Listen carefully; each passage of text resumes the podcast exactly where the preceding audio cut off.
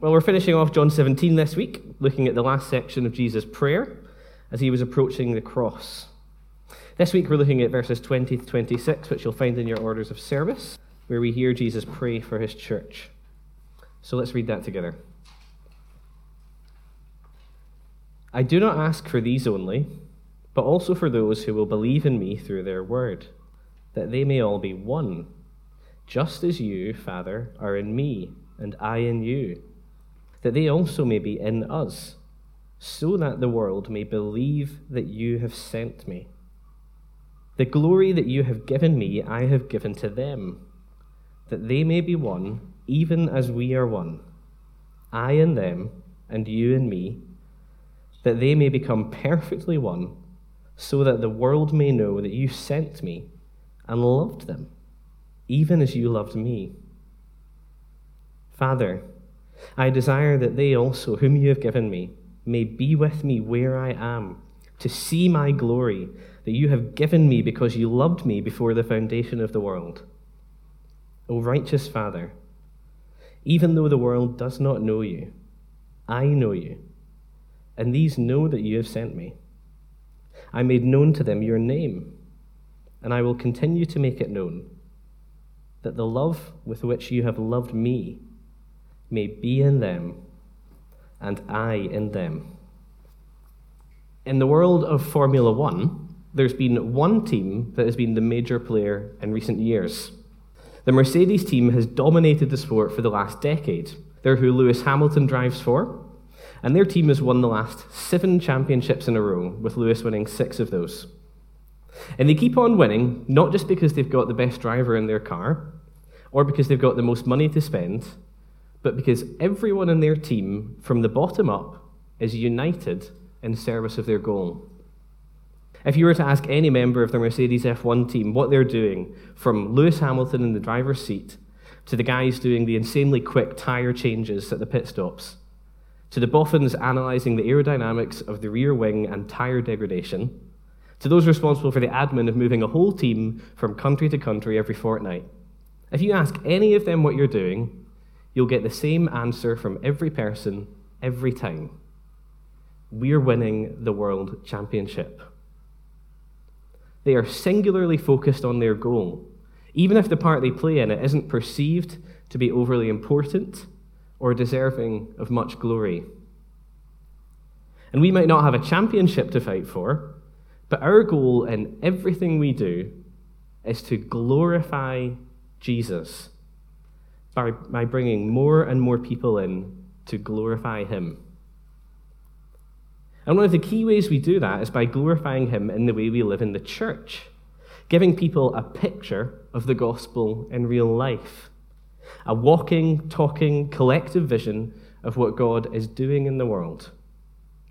And that will bring even more glory by drawing people into the church, so that as we preach the gospel in word, and as we adorn it in action, Jesus is using us to call people to himself who will glorify him forever. In our passage this afternoon, Jesus is praying for his church, for you, for me, and all the other Christians in the world. He knows that his disciples, while proclaiming the gospel in a hostile world that we saw last week, they're going to bear much fruit and see many brought into Christ's kingdom through their work. And he's praying that his mission of uniting a people to himself would continue and be gloriously completed, displayed in the uniting of his people here, now, on earth. Everything Jesus says in this prayer is impacted by the fact that he's approaching the cross on his path to glory. So Jesus is leaving his disciples to carry on his ministry. He wants them to preach the gospel to all and to unite the church in that mission.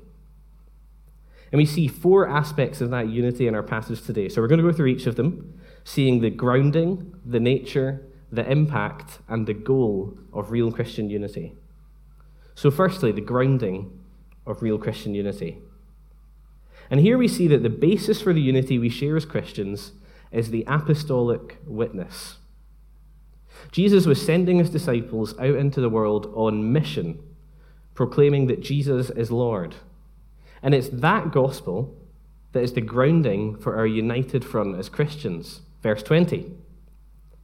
I do not ask for these only, as in the disciples only with them at the time, but also for those who will believe me, believe in me through their word.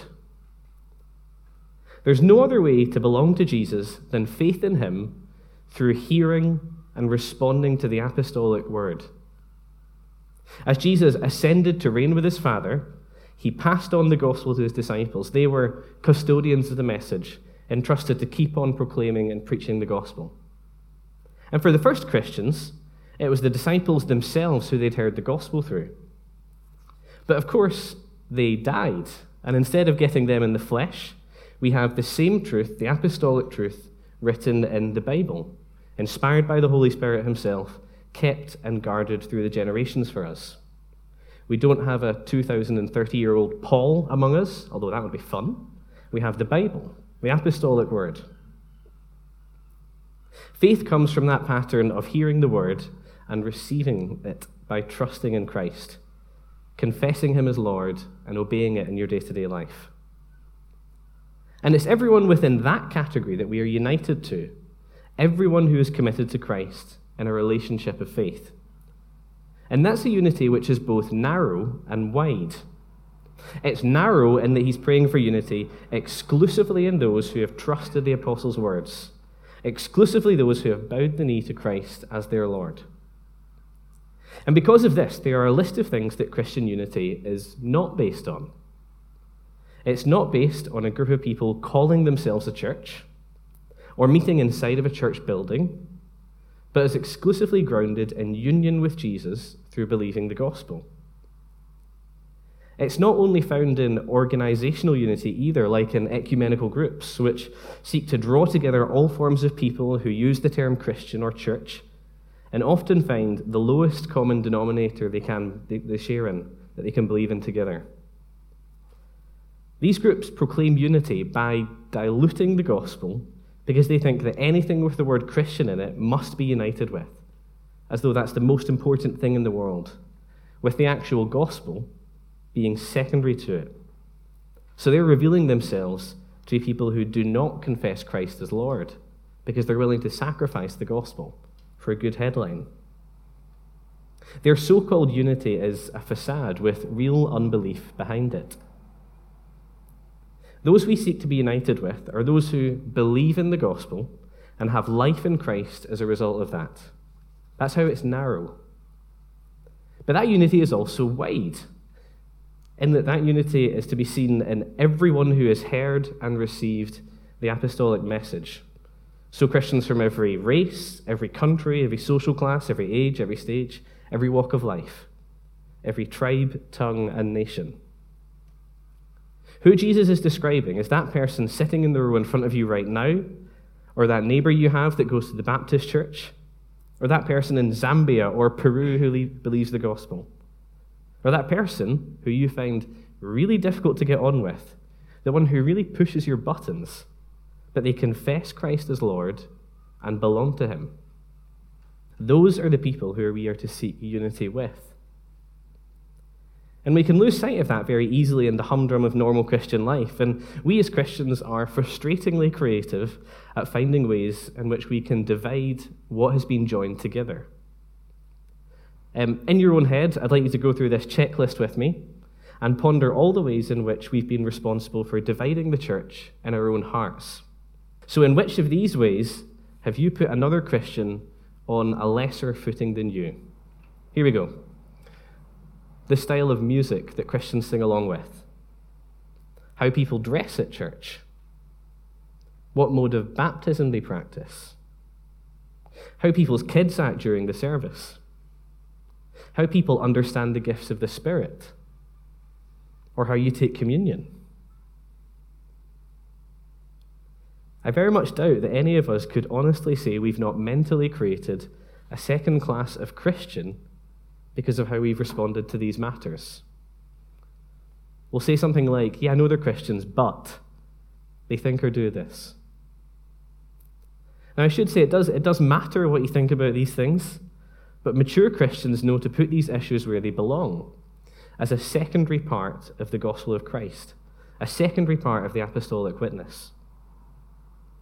Because there is a unity which is far more deep and profound than church government or liturgical practice or musical style or dress code. Um, I love weddings.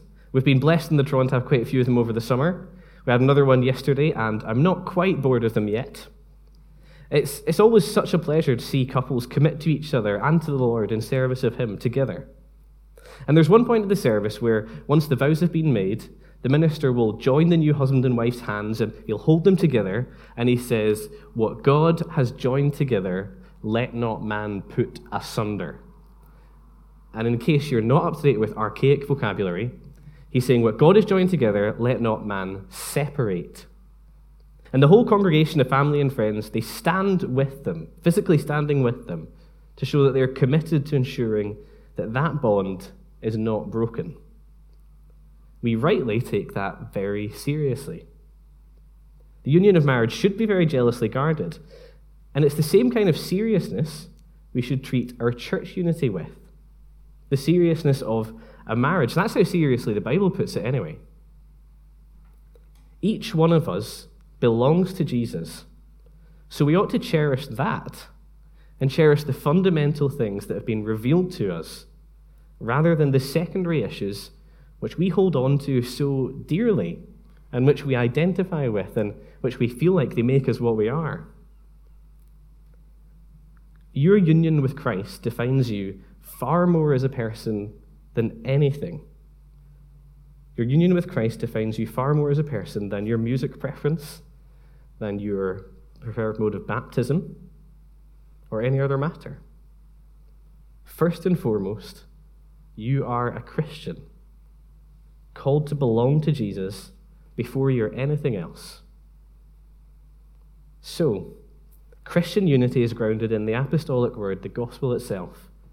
Anyone who trusts in Christ and seeks to obey him, that is someone that you share something fundamental with, since you are both united to Christ in him together. How should we put that unity then, grounded in the gospel, into practice in real life? Well, that's what we see as we look at the nature of real Christian unity. What does Jesus want his church to look like? Well, here we see that unity that we are to express in our Christian life is mirroring the perfect unity shared by the Father and the Son. Jesus uses the image of family, and that is what we are to strive for in our churches. Jesus prays for us in verse twenty-one, that they may all be one, just as you, Father, are in me, and I in you, that they also may be in us. And in twenty-two to three, that they may be one, even as we are one, I in them, and you in me, that they may become perfectly one. You as a Christian are invited and commanded to share in the love of God. We are welcomed into the Trinity through union with Christ. And because of that, Jesus prays that we would live up to that calling, that we would reflect the same love that perfectly exists in the Godhead forever. Jesus, in his human nature, depended on the Father for all things and obediently loved him with every breath, even to the cost of his own life. And that's what we're to mirror in our churches, that perfect, submissive love for the Father that Jesus displayed as he obediently loved a people who didn't deserve it and died a death he didn't deserve for the sake of others. But Jesus knows that we aren't going to achieve that perfectly now. He knows what we're like. That's why he prays that we would become perfectly one in verse twenty-three. Because he knows that we as sinful creatures will always be in a state of becoming more united. On this side of death, we'll never have arrived at having achieved perfect unity and be able to give ourselves a pat on the back and a round of applause for doing ever so well. As a church which proclaims that gospel and confesses Christ as Lord, we need to recognize the fundamental truth that we are all in the Son, that all of us are united to Him. And we might see that as more of a personal matter, like we have an individual relationship with Jesus, and there's an element of truth to that. But having faith and being united to Christ is a deeply corporate experience. We as Christians believe in Jesus and are joined to him in faith. And there's only the one Jesus, so we're all joined to him together as one in faith. He's not split into parts with the people who like this kind of music joined with that Jesus, and the people who have deacons and bishops over with that Jesus, and the guys who have read Bavinck over with the very Reformed Jesus over here. There's only one of him, and we are all joined to him. It is a corporate, altogether experience. And to ensure that that togetherness is maintained, our actions are to be that of Christ-like sacrifice. There's a clue to that in verse twenty-three. Jesus says, "The glory you have given me, I have given to them." His glory is the glory of the cross, the glory of shame, the glory of dying to yourself, of putting your comfort, your preferences, your wants, your needs below that of others for the glory of God in the sake of the mission of God. Doing that may cause you to feel like you've lost arguments, or it might make you look like you're weak. But whatever you perceive to have lost to yourself, if you, in the middle of an argument or disunity in the church, have, have won that person and preserved the unity, the bond of the church, the unity of Christ's bride, then you are bringing your Father in heaven glory, because you're living like him. Well, that's how we can discourage disunity, but on the other side of the coin, there are many things we can do to proactively encourage this unity. I know we've all been hermits for over a year now, but has one of the victims of COVID been your attitude towards hospitality? For almost a year, having that couple you know around for tikka masala has been an illegal offence. And it's hard to get back into the swing of things. I'm finding that anyway. But having people around for a meal is always going to be one of the best ways to show love to someone, to give them time, to bring them into your home, eat together, and to share your life with them. So let me ask you, um, and I should give you a warning, please don't make eye contact with anyone in the room right now. Who from this church would you be least likely to invite over to lunch? I'm going to try not to feel self-conscious at how many people are looking at me right now. And I'd like to remind you that the person or people you're thinking of is someone you are intimately joined to in Christ. By you showing love to them, you're mirroring the truth that you're united together in Christ. Do not deny that truth with your actions. That's just disobedience. But instead, show that God's love is in you. And as you as a church look more and more like a family doing that, the more it will be reflecting the love that the Father and the Son share in, and that we share in through Christ. If we do that well, well, what a church that would be to be a part of. And what glory that would bring to God. So what does that glory do today then? That's what we see in our next point, which is the impact of real Christian unity. Jesus makes clear that as his church is united together, because they are united to him, they will have a large evangelistic impact on the world around them. Look at verse twenty-one with me. So they are to be united so that the world may believe that you have sent me. And then verse twenty-three, Jesus prays that they may become perfectly one so that the world may know that you have sent me and loved them even as you loved me. Jesus wants his church to live as a united family, mirroring the relationship they share in with the Father and the Son, so that it paints a picture to outsiders of just what God is doing in the world. God is uniting a people to himself through his Son to be in real relationship with him, reigning together in eternity.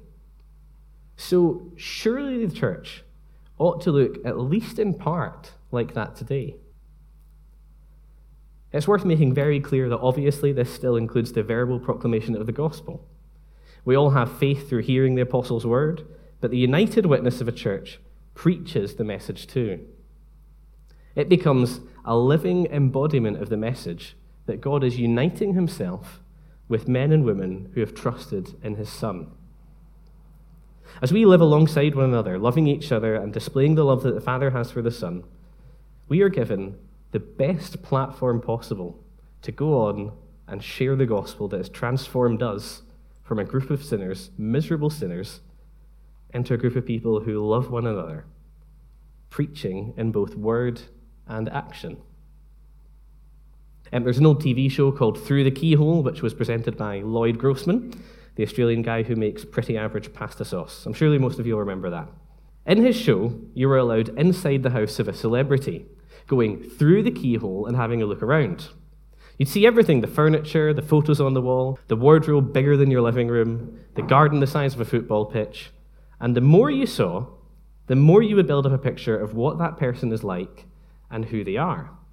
And once you'd seen round, you'd be able to have a good stab, a guess, of who lives in that house. And one of the wonderful things we learn in this passage is that God's glory, his glory, is made known in you, his people, as they unite together. So when Christians gather together as the church, God's presence is made known and proclaimed to the world. And if people who aren't Christians are going to find out what God is like, well, they're going to go through the keyhole, aren't they? They're going to come into your church, take a look around, and what they think about God is going to be shaped by all of us. I'd like you to picture one of your friends or neighbours who you've had opportunities to share the gospel with. Maybe you've got someone in particular in mind right now, someone you've been plugging away at and praying for for quite some time. Well, if you were to invite that person to church, and they said yes, and then they were to come here next Sunday and avoid the great temptation to go into the Greggs downstairs instead, if they did come, what would they see? Will they be met with the love of God himself as soon as they walk in the door, sensing that there is something unusual about this place? Or is it just like everywhere else in the world, with factions and divisions and smiley faces that very quickly fade away? Are they very warmly welcomed at the door, but then finding out about disagreements the week after? Or are they told to give so-and-so a wide berth because they're a bit difficult, with a quick temper? If outsiders see us acting like that, then the gospel loses credibility, because it doesn't seem to affect our lives. If we are not living the gospel-shaped life as a church family, then why would our neighbours believe the gospel we preach and claim to love if it seems to have no transforming power over us as people? The Lord Jesus, as he was approaching the cross, prayed that our churches would not be like that, that his people who belonged to him wouldn't act like that at all. He prayed instead that we would be becoming ever more perfect in our unity now, so that the watching world sees the love of God displayed in a bunch of normal folk who live in North Edinburgh, who are united to the living God and live like him. Faithful living gives the gospel credibility to outsiders. So, are you loving one another? Are you going out of your way to display the love of God to the people God has called you to brotherhood with? Are you forgiving those who offend you? Are you making amends when you wrong your brother or sister in Christ? Are you seeking to love your church family even when it hurts the most and when it makes you uncomfortable? Are you putting the good of your church family and the good of the gospel witness of this church above yourself and your opinions and your own ego?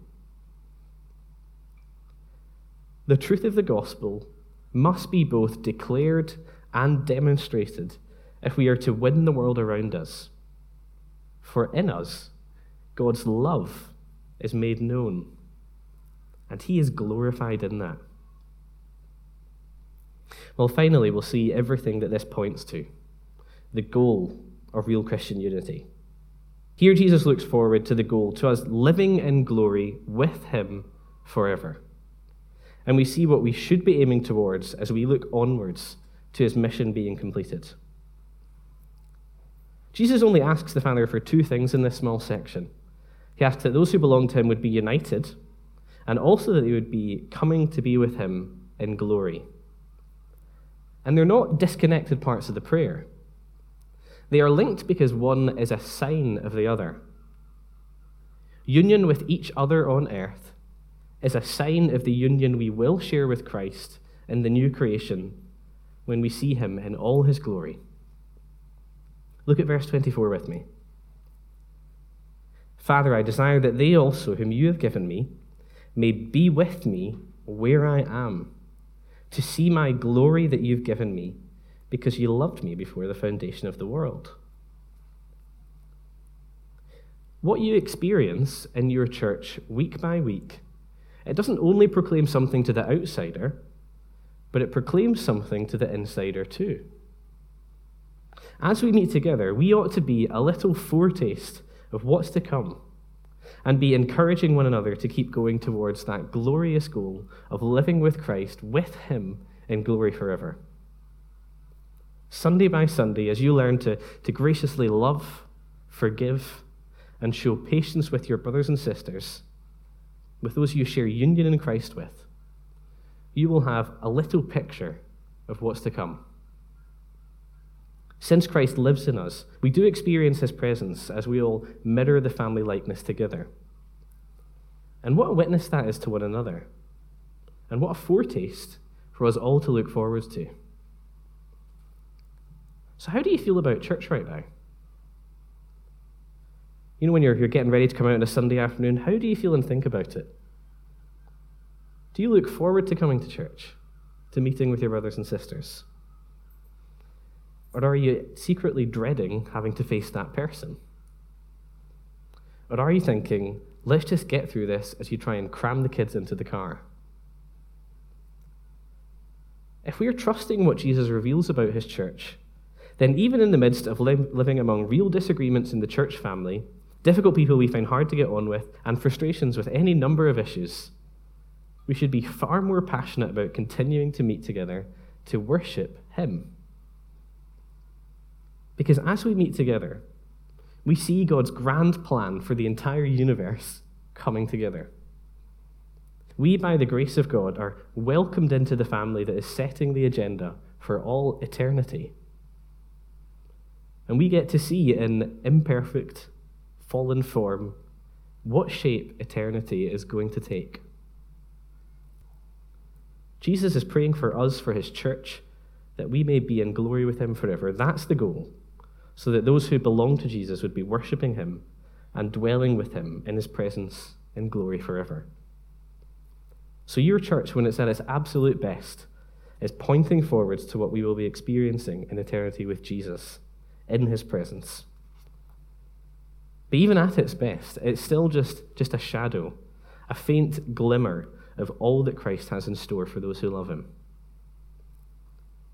Let's keep pressing on towards that together.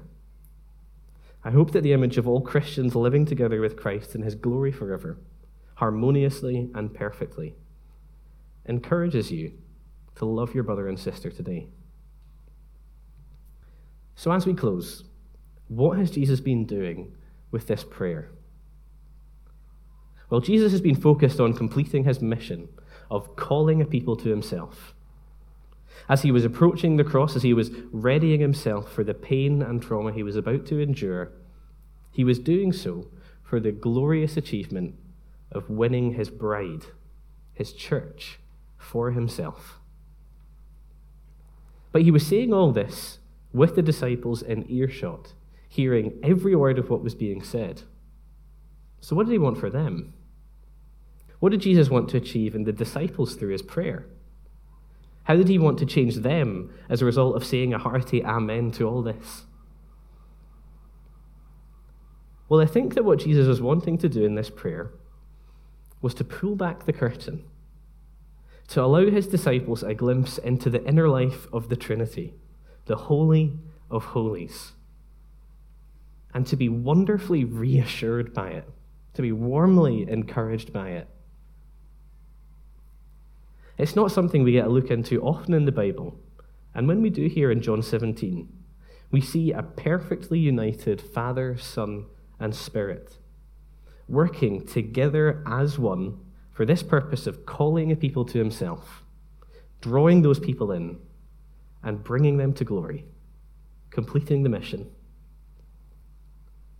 As the disciples stepped out into a world which hated them, how reassuring would that have been? To know that Jesus himself, theirs and our great high priest, who was seated at the right hand of the Father, was interceding for them in their mission to the world. They were to know that Jesus, who was given all authority over all things, was on their side, still working for his glory, to bring those who belong to him to himself. Through the work of Christ, the witness of the disciples, and the oneness of the church, Jesus would be winning people for himself and preparing them for glory. And not only that, but the disciples and all Christians would get to experience that glory now in part, in the foretaste of heaven we share in week out, week in, week out, in our local church. In this time between Christ's ascension and his return, while he's not here in bodily form, isn't that an encouragement for us too? That as we all navigate a world which doesn't welcome us, and as we try to hold out the gospel to it, and as we try to display the gospel in our churches by loving our church family, isn't that helping us just to keep going? That as we seek to glorify God, reveal him to the world, and bring those who belong to him to faith in the Son, doesn't knowing that Jesus was praying for exactly this give us some food to keep going on the journey? That's what Jesus was doing in this, and that's what he's still doing today. Christ's mission will be completed. He will call a people to himself. He will be ultimately glorified, and we get to share with him in that. We one day will finally be in his presence, and by God's grace, we'll get a small glimpse of that in our normal, unimpressive-looking local church, as each of us in everything we do here lives for him and his glory and nothing else. What a joy, and what an assurance for us to keep pressing on together towards that goal. Let's pray together as we close.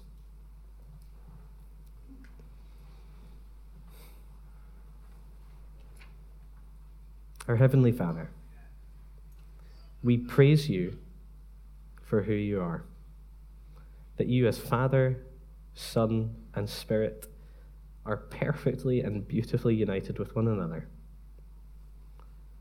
Please help us in our fallen nature and in the mess of sin to display that unity in our church life, to love one another, to serve one another, to bear with and show patience to one another, proclaiming to the world that you are our Lord and bringing you all the glory. We thank you, Father, for including such sinners as us in your plans for eternity. And please help us to yearn to be with you in glory forever. Please keep us persevering and keep us faithful to you forever. In Jesus' name, amen.